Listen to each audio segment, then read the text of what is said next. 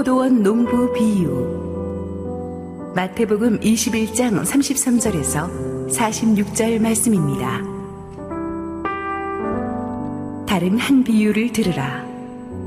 한 집 주인이 포도원을 만들어 산울타리로 두르고 거기에 즙자는 틀을 만들고 망대를 짓고 농부들에게 새로 주고 타국에 갔더니 열매 거둘 때가 가까움에 그 열매를 받으려고 자기 종들을 농부들에게 보내니 농부들이 종들을 잡아 하나는 심히 때리고 하나는 죽이고 하나는 돌로 쳤거늘. 다시 다른 종들을 처음보다 많이 보내니 그들에게도 그렇게 하였는지라. 후에 자기 아들을 보내며 이르되 그들이 내 아들은 존대하리라 하였더니 농부들이 그 아들을 보고 서로 말하되 이는 상속자니 자 죽이고 그의 유산을 차지하자 하고. 이에 잡아 포도원 밖에 내쫓아 죽였느니라. 그러면 포도원 주인이 올 때에 그 농부들을 어떻게 하겠느냐? 그들이 말하되 그 악한 자들을 진멸하고 포도원은 제때의 열매를 바칠 만한 다른 농부들에게 새로 줄지니이다.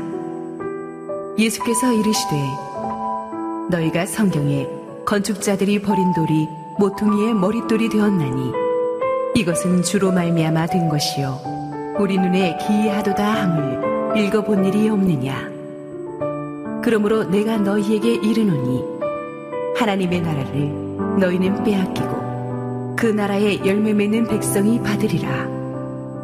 이 돌 위에 떨어지는 자는 깨지겠고 이 돌이 사람 위에 떨어지면 그를 가루로 만들어 흩트리라 하시니 대제사장들과 바리새인들이 예수의 비유를 듣고 자기들을 가리켜 말씀하심인 줄 알고 잡고자 하나 무리를 무서워하니 이는 그들이 예수를 선지자로 알미었더라. 할렐루야 우리 하나님께 감사와 영광의 박수 올려드리겠습니다. 축복된 주일 예배 자리에 나오신 모든 성도님들에게 하나님의 크신 은혜가 충만하게 임하기를 축원합니다. 우리 함께 기도하시고 말씀 보겠습니다. 사랑하는 아버지, 천지를 적시는 비처럼 우리의 메마른 심령도 주님의 은혜의 담비로 적셔 주시옵소서. 부족한 종을 온전히 감추어 주시고 우리 주님 홀로 영광 받아 주시옵소서. 예수님 이름으로 기도했습니다. 아멘. 오늘은 예수님의 비유 시리즈 그 22번째 주제인 포도 농부의 비유를 가지고 여러분과 함께 은혜를 나누고자 합니다. 보통 예수님의 비유는 해석이 조금 필요한데 오늘 이 포도 농부의 비유는 뭐 거의 다른 해석이 필요가 없는 아주 명확한 내용입니다. 여기서 포도원 주인은 하나님 자신을 가리키고 주인이 보낸 종들을 계속 핍박했던 이 배은망덕한 농부들은 이스라엘, 그 중에서도 종교 지도자들을 상징하죠. 또한 포도원 주인이 보낸 종들은 하나님의 선지자들이고 그의 상속자인 아들은 예수 그리스도 자신을 의미합니다. 간단히 말해서 이 비유는 주인의 선한 의도를 무시하고 그의 종들을 핍박한 악한 농부들에 대한 하나님의 심판을 이야기하고 있습니다. 먼저 우리가 볼 것은 포도원 주인이 처음 이 포도원 농부들에게 얼마나 지극한 은혜와 축복을 베풀었는가 하는 점입니다. 33절 우리 함께 봅니다. 다른 한 비유를 들으라. 한 집 주인이 포도원을 만들어 산 울타리로 두르고 거기에 집자는 틀을 만들고 망대를 짓고 농부들에게 새로 주고 타국에 갔더니 이 포도원 주인은 농부들을 아주 사랑했습니다. 그래서 뭐 파격적인 투자를 했습니다. 빈 포도원을 준 게 아니고 산 울타리도 두르고 집자는 틀도 만들어 주고 포도원을 지킬 수 있는 망대까지도 만들어 준 거예요. 요즘 말로 하면은 그냥 텅 빈 땅을 준 게 아니라 집도 지어주고 모든 인테리어 가구도 다 갖춰주고 길도 놔주고 어, 기계도 주고 뭐 가서 이제 운영만 하면 되게끔 해준 거예요. 다른 사람들은 다 맨 땅에서 시작하는데 반해서 이 농부들은 너무나 풍성한 기반을 받고 시작한 거죠. 이것은 하나님이 우리에게 주신 사랑과 신뢰의 선물을 상징합니다. 하나님께서 우리를 사랑하셔서 태초에 인간에게 에덴 동산을 만들어 주셨습니다. 에덴 동산은 우리도 알다시피 텅 빈 황무지가 아니었어요. 그 땅은 깨끗한 물과 깨끗한 공기와 최고의 자연 환경을 갖고 있었고 좋은 과실과 식물과 동물들이 가득 찬 그런 풍성한 땅이었습니다. 하나님께서 그 좋은 에덴 동산을 우리에게 통째로 맡겨주셨어요. 경영하라고. 그런데 인간이 그런 좋은 환경에서도 만족을 몰랐죠. 사탄의 고독임에 넘어가서 자기가 하나님같이 되고자 죄를 지었습니다. 그 결과는 파국이었습니다. 무엇보다도 이스라엘은 하나님이 택하신 민족으로서 얼마나 많은 영적인 축복을 받았는지 모릅니다. 믿음의 조상 아브라함이 유대인이었고 할례도 언약궤도 선지자도 율법도 성전도 전부 유대인들에게 먼저 주어졌어요. 그런데 유대인들은 자기들에게 주신 그 포도원, 그 엄청난 영적인 축복에 너무 익숙해져 버렸어요. 익숙해지더니 당연해지기 시작했고 오만해졌습니다. 이건 마치 귀한 것을 어릴 때부터 너무 그냥 받고 자라가지고 감사함이 없는 아이들과 같았죠. 유대인들은 점점 이 은혜에 익숙해지더니 나중에는 예배도 사역도 형식적으로 드리게 되었고 마음은 하나님으로부터 멀어졌어요. 우상숭배의 길을 가는데 하나님이 숱한 선지자들을 보내 경고했지만 다 무시했습니다.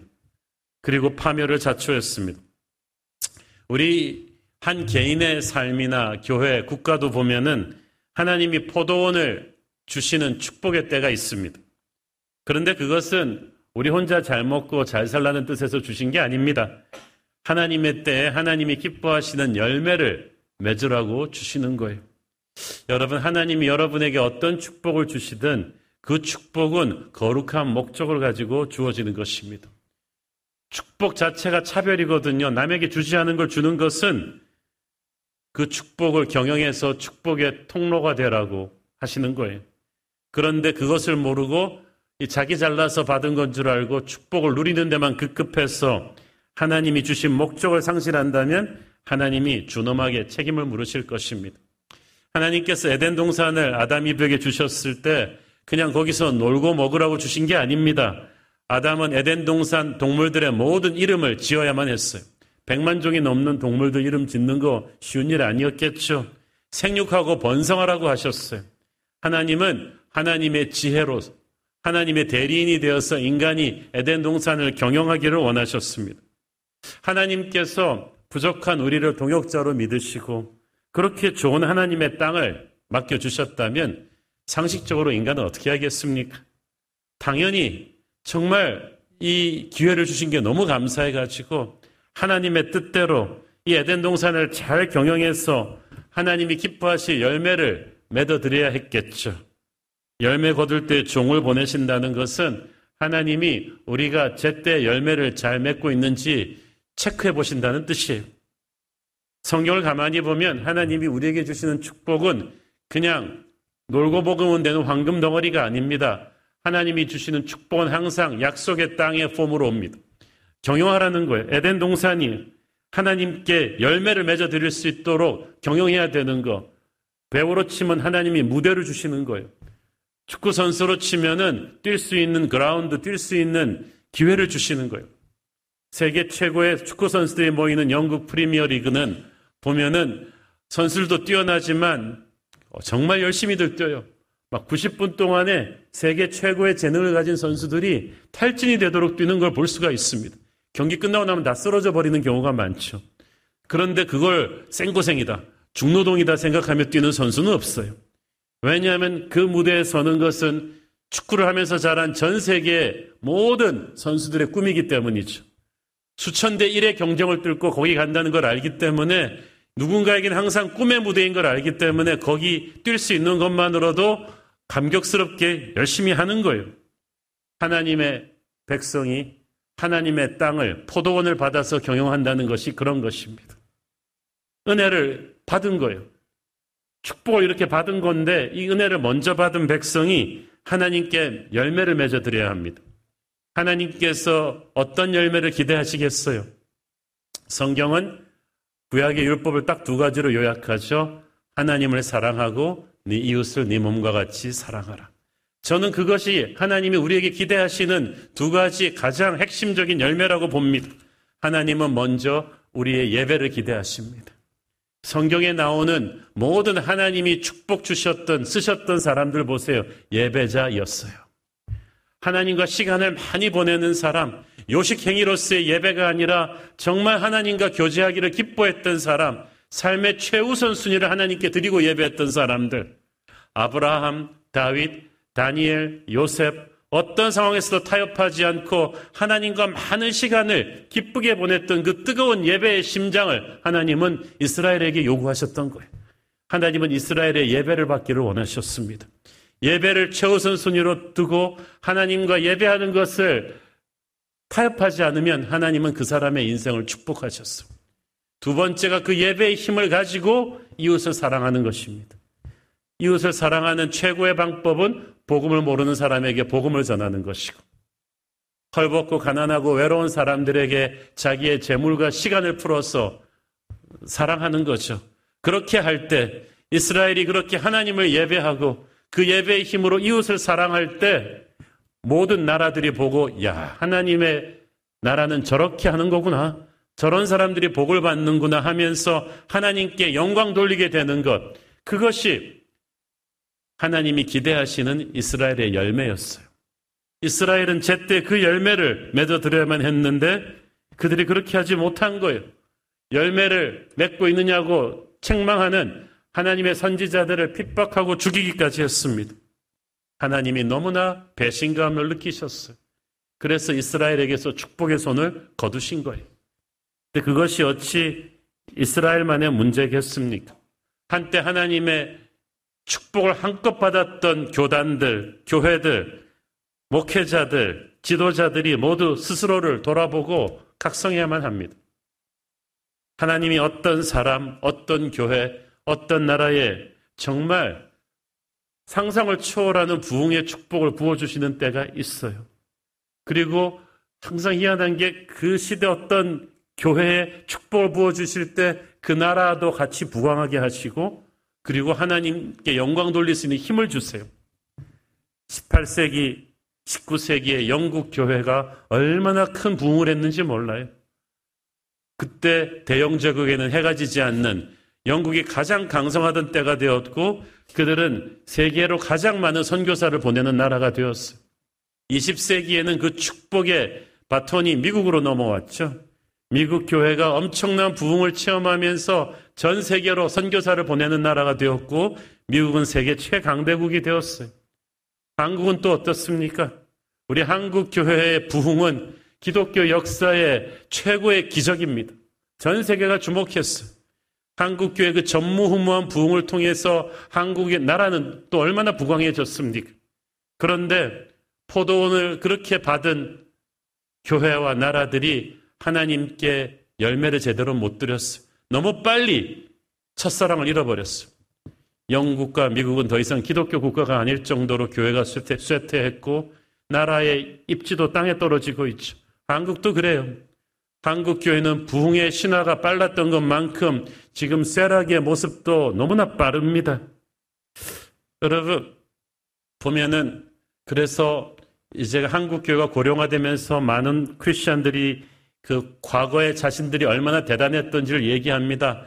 한국교회 전설가도 같은 교회 다녔던 분들은 자기가 그때 가서 기도원에 가서 기도할 때 뭐 소나무 뽑았다는 이야기, 밤새 철야기도 하고 물밀듯이 사람들이 몰려왔던 이야기, 그 제자 훈련을 받았던 이야기, 그런 이야기들을 막 하시는데 저는 역사학자로서 과거에 그 위대했던 영적인 기억을 존중합니다만은 거기에만 고착되어 있다면 그 얘기만 하고 있다면 집중팔고 그분은 지금 현재가 영적으로 불행한 거예요. 과거의 얘기만 계속하고 있다는 것은 오늘의 영적인 상태가 형편없기 때문에 빚어진 열등감입니다. 왜냐하면 찬란했던 과거의 추억도 중요하지만 오늘 우리의 포도원이 어떤가가 중요하거든요. 오늘 지금의 영성이 중요합니다. 지금 여러분의 가슴은 예배에 대한 뜨거운 열정으로 뛰고 있습니까? 언제 주님의 은혜에 감격해서 예배하면서 울어본 적이 있습니까? 지금 여러분은 최근에 이웃에게 복음을 전해본 적이 있나요? 가난한 이웃을 위해서 여러분의 돈과 시간을 써본 적이 있습니까? 지금 여러분은 주님과 뜨겁게 교제하고 있습니까? 지금 사역의 자리에서 여러분은 하나님께 최선을 드리고 있습니까? 지금의 영성이 중요해요. 주님에게 더 축복 달라고만 하지 말고 주님이 주신 것만큼 내가 열매를 맺어 드렸는가를 오늘 우리는 스스로를 돌아보아야만 합니다. 오늘의 본문에서 또 우리가 느낄 수 있는 건 포도원 주인이 정말 오래 참으시는 분이라는 거예요. 포도원 주인이 이렇게 좋은 포도원을 주어놓고 종들을 보내서 열매를 맺고 있는가 체크했을 때 이 종들을 농부들이 어떻게 했나요? 잡아 때리고 죽이고 돌로 쳤어. 우리가 이 주인 같았으면요. 군대를 보내서 그냥 정말 멸망을 시켰을 거예요. 얼마나 괘씸합니까? 그런데 이 주인은 다시 다른 종들을 처음보다 많이 보냈다고 했어. 성경에 시제가 안 나와서 그렇지 한 번 보내고 두 번 보내고 10년 보내고 20년 보내고 몇백 년을 보내면서 기다리신 거예요. 사람의 인내심이라면 이렇게 못합니다. 하나님이니까 그렇게 참아주신 거예요. 참다 참다 못해서 심판하신 건데 우리는 심판의 칼만 무섭다고 하는데 하나님이 오죽하셨으면 그렇겠어. 마지막 하나님의 아들까지 왔는데도 그들은 어, 거역했어요. 오늘의 본문을 보면은 이 사람들은 종들을 거역했을 뿐 아니라 다 죽였고 아들까지도 죽이는 상상을 초월하는 강포함을 보입니다. 사실 오늘 본문은 바로 전 본문이 우리가 2주 전에 다뤘던 두 아들 본문이었거든요. 두 아들 비유 본문 기억하시죠? 두 아들을 둔 어, 아버지가 포도원에 오늘 가서 일하라고 했더니 첫째 아들은 yes sir 그래 놓고 안 가. 둘째 아들은 no 그래 놓고 나중에 가요. 회개하고 갔어요. 처음에 간다 그러고 안 간 큰아들은 입으로는 아멘 아멘 하면서 뒤로는 불순종하는 이스라엘 종교 지도자들을 상징했고 처음에는 노 그래 놓고 제가요 지금요 MZ 세대처럼 막 그렇게 해놓고 나중에는 회개하고 돌아선 어, 세리와 창녀와 이방인들을 상징했습니다. 그때는 불순종의 죄였어요. 그런데 오늘의 본문은 불순종 정도가 아니라 주인의 명령을 거역하고 그 종들을 죽이고 그 주인의 아들까지 죽인 상상을 초월하는 반역으로까지 가잖아요. 그래서 주인은 가차없이 그들을 심판합니다. 지난번 비유에서는 심판이 안 나왔죠. 그런데 불순종의 단계에서 심판은 오지 않았는데 오늘의 비유에서는 심판이 옵니다. 그 말은 무슨 말입니까? 작은 죄를 방치해두면 이게 큰 죄가 된다는 거예요. 불순종의 작은 죄가 쌓이고 쌓이면 나중에 노골적으로 하나님을 대적하는 마귀의 영에게 휘둘린다는 거죠. 여러분, 농담으로라도 하나님 말씀에 자꾸 노해 버릇하지 마세요. 그게 체질이 돼요, 영적으로. 광야에서 그래서 이스라엘 백성들이 망한 거예요. 노하는 게 체질이 되고 힘들다, 어렵다, 못하겠다, 이 불평이 체질이 되니까 마귀한테 유린당하죠? 그러면 이걸 계속 쌓이다 보면 영적으로 사나워집니다.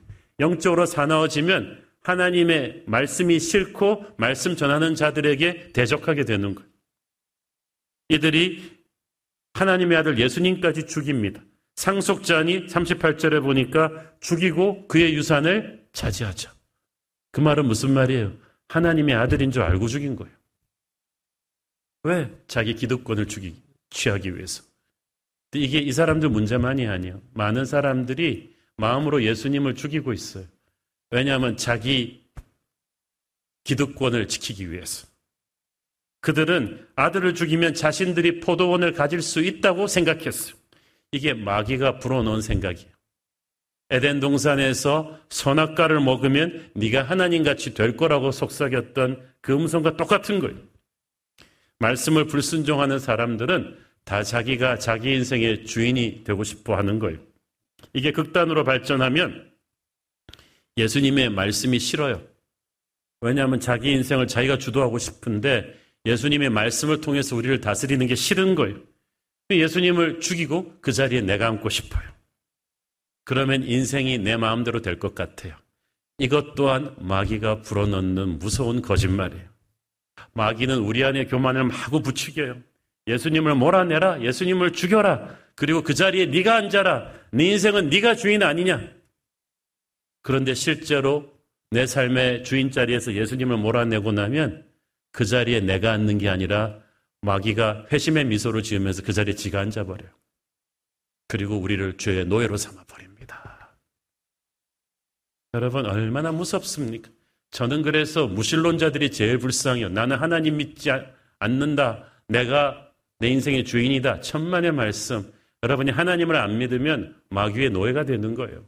죄의 노예가 되는 거예요. 자기 마음대로 휘두르는 것 같지만 어떤 힘이 여러분을 장악하는 거예요. 하나님 나라의 주인이 하나님이신데 마치 우리가 주인인 것처럼 행동하면 어떻게 되겠어요? 하나님을 주인으로 인정하지 않으면 은혜가 그다음부터 스톱돼 버려요. 그때부터는 파국입니다. 농부들의 반역을 참아내면서 인내하신 이 주인의 인내도 놀랍지만 그 주인의 명령에 순종해서 계속 농부들에게 와서 경고했던 그 종들과 아들의 순종이 놀랍지 않습니까? 사실 이들 성경에는 나오지 않지만 이 강포한 포도 농부들에게 가서 열매를 받아오라고 주인이 명령할 때마다 종들은 마음이 안 내켰을 거예요. 지난번에 간 종이 하몽차사처럼 돌아오지 않는 것을 다 알고 있는데 그 다음 사람 가고 싶겠어요?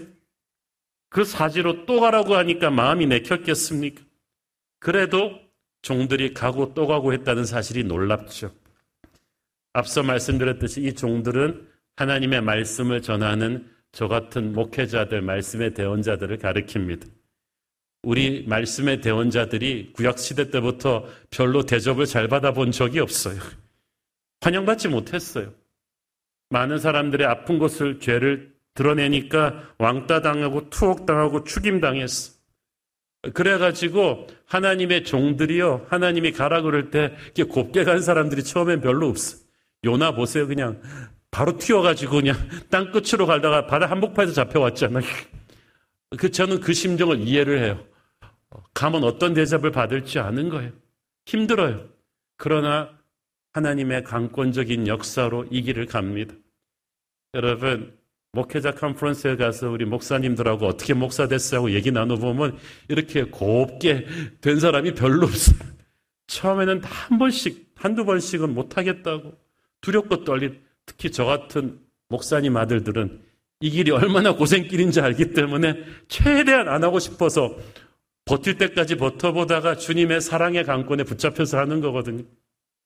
한 번은 오래전에 제가 미국의 어떤 목회자 컨퍼런스를 갔는데 우리가 모두가 존경하는 그 선배 목사님이 나오셔서 그 얘기를 하시는 거예요.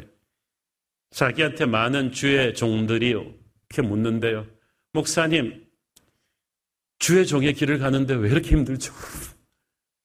하나님이 좀 밀어주셨으면 좋겠는데 왜 이렇게 핍박과 고난이 많죠? 그래서 본인이 이렇게 대답했답니다. 내가 주의 종의 길을 가는데 왜 이렇게 힘들죠? 그러지 마시고 여러분이 주의 종의 길을 가고 있기 때문에 힘든 거예요. 제대로 하고 있기 때문에 진리의 말씀을 감당할 수 없는 세상의 영이 여러분을 막고 핍박하는 것입니다. 이것은 믿음의 선진들이 예수님을 포함해서 다 겪었던 일이기 때문에 자랑스러워야 될 고난입니다. 갈등하지 마시고 그 길을 가십시오. 정말 그래요. 죽기까지 순종하면서 웰컴하지 않는 세상에 하나님의 메시지를 전하는 이 종들의 신실함이 있어서 오늘날 여러분에게 복음이 들려 있는 것입니다. 그러나 끝까지 거부하면 어떻게 됩니까? 이들의 최악의 반역은 예수님을 거절한 것이었죠. 44절에 보니까 42절, 44절을 보면 건축자들이 버린 모퉁이 돌 비유가 나오죠. 건축자들이 그냥 이 돌은 쓸모없는 돌이라고 버렸는데 하나님이 이 돌을 코너스톤, 모퉁이의 머릿돌로 쓰셨어요. 여러분, 그 당시 건물을 짓는 데 있어서 모퉁이의 머릿돌은 가장 중요한 거예요. 그 머릿돌을 어떤 방향으로 놓고 그 위에 어떻게 건축을 하는가에 따라서 건물의 모양이 완전히 달라져요. 그 모퉁이 돌을 중심으로 다 쌓이는 거예요. 심지어는 건축자 이름도 거기 새겨져 있어요. 그래서 고고학자들이 모퉁이 돌만 발굴하면 그걸 기반으로 해서 3D 컴퓨터 그래픽으로 그 실제 건축물의 모습을 재현해낼 수 있다고 해요. 가장 중요한 돌이에요. 건축자들, 이스라엘 사람들이 무시하고 버린 예수님을 하나님이 그렇게 귀하게 쓰시는 거예요. 모든 이름 위에 뛰어난 이름으로 쓰시는 거예요. 그리고 그 예수님을 배척했던 모든 사람들을 진멸할 거라고 했어요. 포도 주인이. 모퉁이 돌이 그걸 가루로 만들어 버린다고 했어요. 하나님의 심판은 그렇게 무섭습니다. 그게 최후의 심판인데 최후의 심판도 심판이지만 이 땅에서 열매 맺지 못하는 자들에게는 하나님이 촛대로 옮겨버리신다고 했어. 41절을 보세요. 그들이 말하되 그 악한 자들을 진멸하고 포도원은 제때 열매를 바칠 만한 다른 농부들에게 새로 준지어다. 처음 하나님이 포도원을 맡겼던 이스라엘 백성들이 신실하게 이 사명을 감당하지 않고 나태해지고 교만해지니까 이걸 방치하니까 하나님께서 이방인들에게 이 포도원을 경영하는 축복을 주신 거예요.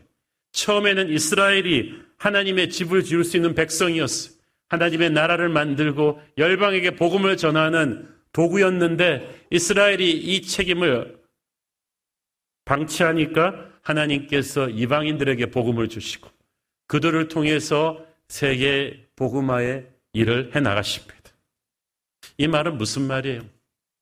축복을 받아놓고 축복의 포도원을 제대로 경영하지 못해서 황폐하게 만들어 놓으면 주님께서 경영할 수 있는 자에게로 가차없이 촛대를 옮긴다는 뜻이에요. 얼마나 무섭습니까? 오늘 41절, 43절 연속으로 그 말이 나오잖아요. 포도원을 처음 맡겼던 종들에게 빼앗아서 열매를 맺힐 만한 다른 농부들에게 줄 것이다. 바꾸어서 말하면 너 말고도 할 사람은 많다. 네가 잘나서 이걸 맡긴 게 아니라 내가 너를 믿고 은혜로 준 것이다. 열매를 바칠 만한 다른 농부에게 주라는 말은 무슨 말이에요? 똑같은 기회를 주면은 훨씬 더 감사히 이 기회를 받을 사람, 훨씬 더 열심히 일할 사람을 대신 세우라는 말이잖아요. 여러분, 주님 주신 은혜의 포도원 함부로 대하지 마세요. 여러분의 재능, 포도원이에요. 여러분의 가정, 포도원이에요. 여러분에게 맡겨주신 교회 사역의 기회, 포도원이에요. 여러분에게 맡겨준 직장, 사업, 명예, 다 포도원이에요. 이것이 여러분이 잘나서 받았다고 생각하지 마세요. 다른 사람에게도 줄 수 있지만 하나님이 여러분을 믿으시고 맡겨주신 거예요. 이걸 가지고 호요식할 생각을 하지 마시고 경영하셔야죠. 그래서 하나님이 기뻐하는 열매를 맺어 달라는 거예요. 만약에 그걸 하지 않는다면 은혜에 취해서 은혜를 주신 자를 감사하지 않는다면 하나님이 그 은혜를 거두어 가실 것입니다. 무섭잖아요. 소중한 것을 소중한 것으로 여기지 않는다면 소홀히 함부로 대한다면 그게 사라질 것이다. 포도원을 함부로 대한 농부들에게 주인이 느낀 실망감은 아주 컸습니다. 이 포도원은 무대요 기회라고 말씀드렸죠. 열정과 재능이 있는데도 그걸 발휘할 무대가 주어지지 않아서 사장되는 아까운 인재들이 얼마나 많습니까? 제가 개인적으로 이렇게 좋아하는 가수가 임영웅인데 이 코로나 시대가 만들어 놓은 그 국민 가수잖아요. 뭐 우리나라에서 BTS보다 더 유명하죠. 그런데 그 사실은 오랜 무명의 기간을 거쳤잖아요. 그 TV 조선에서 미스터 트롯이라는 아디션이 있기 전까지만 해도 그 몇 개월 전까지 임영웅은 길거리에서 고구마 푸효 팔면서 자기 생계를 가면서 미장원 하시는 어머님을 도와가면서 어디든지 불러주면 가며 노래하던 한국에 있는 몇천 명의 수많은 언더그라운드 가수였어요. 그냥 시골 무슨 경로잔치에서 10명만 불러줘도 자기 차비 쓰고를 달려가서 그 노래를 목이 터져라고 부르고 다녀야 되는 그런 가수였단 말이죠. 그런 가수가 한국에 수천 명이에요. 뛰어난 재능과 열정이 있는데 그런데 누군가에게는 그걸 펼칠 수 있는 인생에 딱 한 번 오는 기회가 주어진 거죠. 그래서 그 임영웅 형, 아, 형제를 자꾸 예수 믿으면 우리 교회 나오기를 바랍니다. 근데 에, 저렇게 유명해졌어도 사람이 태도가 좋잖아요. 무대가 얼마나 소중한지를 알고 감사하며 살기 때문에 함부로 성공 때문에 타락하지 않는 거예요. 지금 이스라엘에게 하나님이 그 심정이에요. 이 열방의 백성들한테 주지 않은 기회를 너한테 주었다. 너한테 가장 먼저 말씀도 주고 성막도 주고 모든 축복을 주었다. 너는 제대로만 했으면 열방을 향한 축복의 통로가 될 수 있었는데 너는 어찌 이 소중한 기회를 받아놓고도 이렇게 함부로 그 기회를 버린단 말이냐. 하나님께서는 피눈물 나는 마음으로 오만한 이스라엘을 무대에서 끌어내리신 것. 네가 이 무대를 소중하게 여기지 않는다면 너를 버릴 것이다. 그리고 겸손하고 간절한 마음으로 이 무대에서 노래할 이방인들을 세울 것이다. 실제로 그렇게 하신 거예요. 이것은 오만한 기성교회나 신자들을 위한 경고이기도 합니다. 로마서에 보면은 선민 이스라엘도 교만했을 때 하나님이 그들을 버리시고 촛대로 옮기셨다면 이방인들은 어떻게 할 것 같으냐는 거죠. 개신교 기독교의 짧은 역사만 봐도 이 사실이 입증되고 있어요. 한때 하나님의 놀라운 부흥의 포도원을 선물 받았던 교회나 나라나 그 기관들이 그 수십 년이 못 가서 첫사랑을 잃어버리고 쇠퇴하는 경우가 많았잖아요. 그러면 하나님이 촛대를 다른 데로 또 옮기시는 거예요. 종교개혁 초기에는 그 루터를 후예들인 루터교, 칼빈의 후예인 장로교, 주인글리의 후예인 청교도, 침례교들이 불같이 일어났어요. 그 다음에는 요한 웨슬리의 감리교 부흥운동이 영국 전체를 뒤흔들었죠. 20세기 초반에는 성령운동이 일어나면서 하나님의 성회가 또 전 세계로 퍼져나갔죠. 19세기 중후반에는 디엘 무디의 큰 부흥 집회가 미국의 모든 도시를 휩쓸었죠. 20세기 중반에는 그게 이제 빌리 그레함이 대를 이어서 전 세계적인 빌리 그레함 부흥 집회가 일어났죠. 또 20세기 중반에는 CCC나 내비게이터 같은 선교단체들이 일어나가지고 수많은 젊은이들이 예수님께 헌신하고 제자훈련을 받았어요. 기성교회는 깜짝 놀랐어요. 기성교회는 청년들이 하나도 없는데 어떻게 이런 단체들은 젊은이들이 구름대처럼 몰려가는가? 우리도 정신 차려야겠다. 하나님이 촛대를 옮기실 때마다 그것은 포도원을 함부로 여겼던 기성교회들에게 주는 충격이고 도전이었습니다. 중요한 것은 하나님의 부흥의 촛대를 옮기시는 게 그 간격이 굉장히 빠르다는 거예요. 100년 이상 이 기름 부으심의 포도원을 운영한 적이 별로 없어요. 어떤 교회나 선교단체도 2대, 3대로 가면은 너무나 쉽게 그 첫사랑의 열정을 잃어버리고 오만해져서 쇠락하는 경우가 많았어요. 하나님께서 그러면 또 새로운 프레시한 종들과 교회와 단체를 일으켜 세우셨죠. 기름 부으심의 촛대는 계속 이동합니다. 그래서 우리가 영적으로 나태해지면 안 돼요. 어, 방만해지면 안 돼요. 교만해지면 안 되는 거예요. 오늘의 비유를 포함해서 지금까지 우리가 다뤄온 예수님의 비유들이 대부분 이방인들이 아닌 하나님의 백성인 이스라엘을 대상으로 했다. 불신자들이 아닌 기성신자들, 그 중에서도 영적 지도자들, 저 같은 목회자들, 장로들에게 주는 경고라는 사실을 우리는 기억해야 됩니다. 처음 포도원을 경영하게 되었을 때 농부들은 지금처럼 강팍하지 않았을 거예요. 처음에는 아마 프리미어 리그 그라운드에 처음 들어선 선수처럼 너무나 황송하고 너무나 감격해가지고 정말 최선을 다해서 일했을 것입니다. 세월이 흐르면서 자신들에게 주어진 축복의 자리를 당연시 여기게 되었고 익숙해졌고 이 포도원이 자기 것인 양 오만해졌을 것입니다. 그래서 주인이 준 경영 지침을 무시하고 처음 주인에게 가졌던 감사한 마음을 잃어버리고 함부로 굴다가 열매를 맺지 못하고 포도원이 황폐해진 거예요. 이스라엘 종교 지도자들이 그랬습니다. 처음에 하나님의 부르심을 받았을 때 이스라엘의 예배와 헌신은 뜨거웠습니다. 이스라엘의 누구의 후예들입니까? 믿음의 조상 아브라함의 후예들입니다. 성전에서 춤추며 예배했던 다윗의 후예들이에요. 하늘의 영광을 체험했던 시내산의 모세의 후예들이란 말이죠. 하나님은 그들을 보실 때 아브라함을 생각하셨고 모세를 생각하셨고 다윗을 생각하셨어요. 그렇게 감격적으로 예배하고 헌신하던 이스라엘이 세월이 흐르면서 다윗의 자손들은 다윗 같지 않았어요.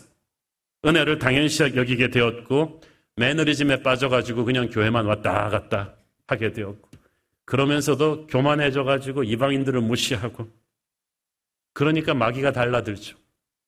영적인 능력이 다 없어져 버렸어.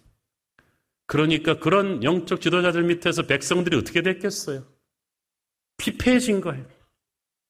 그러니까 주님 오시니까 다 예수님한테 몰려갔고 그걸 보고 회개할 생각은 안 하고 또 예수님을 죽이려고 하잖아요. 저는 오늘의 본문에서 한때 주님을 뜨겁게 사랑했던 한때 주님께 쓰임 받았던 사람들이 첫사랑을 잃어버리는 것이 얼마나 무서운 비극인가를 깨닫게 됩니다. 예수님께서 오늘의 비유를 통해서 이스라엘 지도자들을 질책하신 것은 결코 그들이 미워서가 아닙니다. 여러분도 그렇잖아요. 진짜 미우면 말도 안 하죠. 그런데 말씀을 하시는 건 아직도 감정이 있으신 거예요. 정말 위대하게 하나님에게 쓰임 받을 수 있는 그들이 이렇게 영적으로 무기력해져서 무너져 내리는 것을 너무나 안타까워 주셔서 흔들어 깨우시려고 하시는 것입니다. 이 말씀을 통해서 주님께서는 오늘날 우리들을 흔들어 깨우시고 계십니다. 이 말씀은 적어도 예수 믿은 지 10년 이상 된 기성 성도들과 임직자들과 우리 목회자들, 장로들, 많은 은혜와 축복의 포도원을 받아놓고도 그것을 감사한 마음으로 제대로 경영하지 않았던 영적 매너리즘에 빠져있던 우리 모두에게 주시는 질책입니다. 오늘의 본문 서두에 주님께서 주인이 포도원을 만들고 산울타리를 두르고 집자는 틀을 만들고 망대를 지어 농부들에게 주었다. 아주 시적으로 디테일하게 말씀하시잖아요.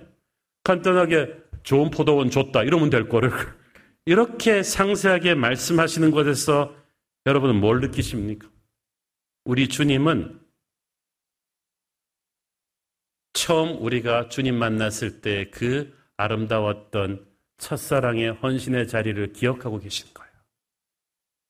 여러분, 우리 부모들이 애가 10대가 돼가지고 생 난리를 치고 막 삐뚤어 나가면 어떡합니까? 부모들이 하는 리추얼이 하나 있죠. 방에 가가지고 한숨 쉬면서 애 어릴 때, 애기 때 사진을 막 찾아봅니다. 영상도 막 돌려봅니다. 아휴, 저렇게 들어가 있었는데, 어쩌다가 저런 오크가 되어가지고 지금 이렇게 된 거예요. 하나님도 그러신 거예요. 하나님은 이스라엘의 현재 황폐해진 모습이 아니라 그들의 조상 다윗의 예배를 아브라함의 예배를 모세의 예배를 기억하고 계시면서 그 포도원의 때로 다시 돌아오라고 초청하고 계신 거예요. 그래서 주님이 부활하신 주님이 배신한 제자들을 갈릴리로 부르신 거예요. 첫사랑의 자리로 다시 돌아와라. 나를 배신하고 돌아서 너의 죄를 다 용서할 테니까 죄를 각성하고 돌아오라는 거죠. 우리는 항상 이거 없어요. 저거 없어요. 옆에 사람 포도원이랑 비교하면서 우리 포도원에는 에스컬레이터가 없어요.